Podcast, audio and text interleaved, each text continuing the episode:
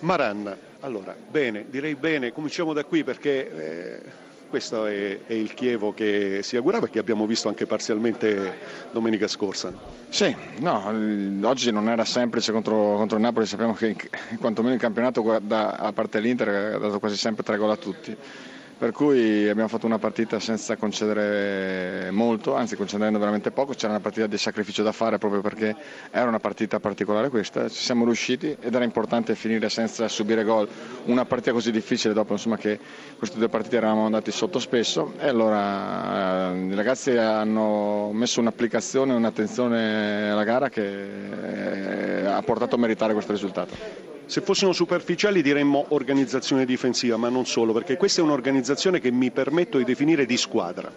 No, è vero, non siamo mai difesi bassi, abbiamo sempre, ovvio che il Napoli è una squadra che ha sempre il pallino, però non abbiamo mai lesinato nelle ripartenze, cercavamo sempre di, comunque di stare alti e credo che questo faccia parte del DNA della nostra squadra.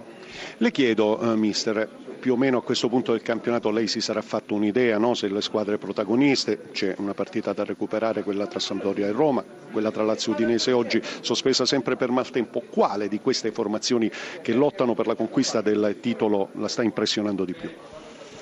Ma è difficile, eh, ognuna di queste ha delle peculiarità, il Napoli ha una facilità di andare in rete che è incredibile.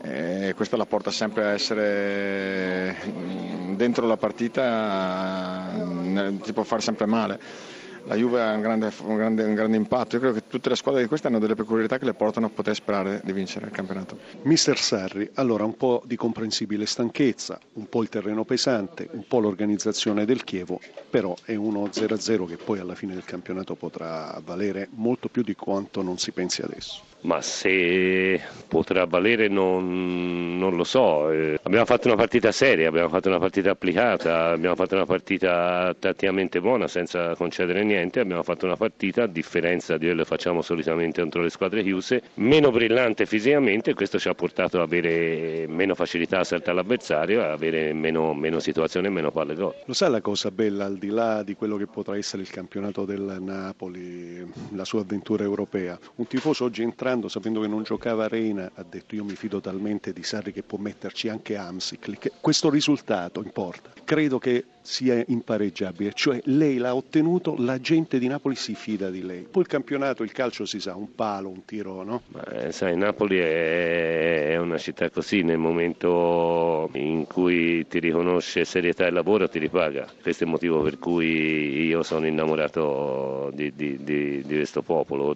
per il fatto che ci sono anche nato, però il napoletano se lo vivi ti fa, ti fa innamorare, quindi mi, mi fa piacere e mi fa dispiacere che mercoledì e oggi non li abbiamo ripagati in piedi. Le chiedo a questo punto, Sarri, si aspettava una partita così, lei difficile proprio per eh, le energie psicofisiche spese mercoledì, no? Non la sorprende l'andamento di questa partita, o sbaglio? Mm, non mi sorprende, mm, è chiaro che, sono quelle partite poi magari se riesci a, sbloccare, a prendersi un po' gli spazi si nota anche meno, ci manca un po' di brillantezza. E non avendola sbloccata abbiamo pagato questa cadente brillantezza fisica, ma siamo stati bravissimi tanti praticamente perché siamo stati cortissimi, non abbiamo un cesso di partenza, non abbiamo un cesso niente. Questo è l'aspetto positivo della giornata, vuol dire che la squadra mentalmente c'era.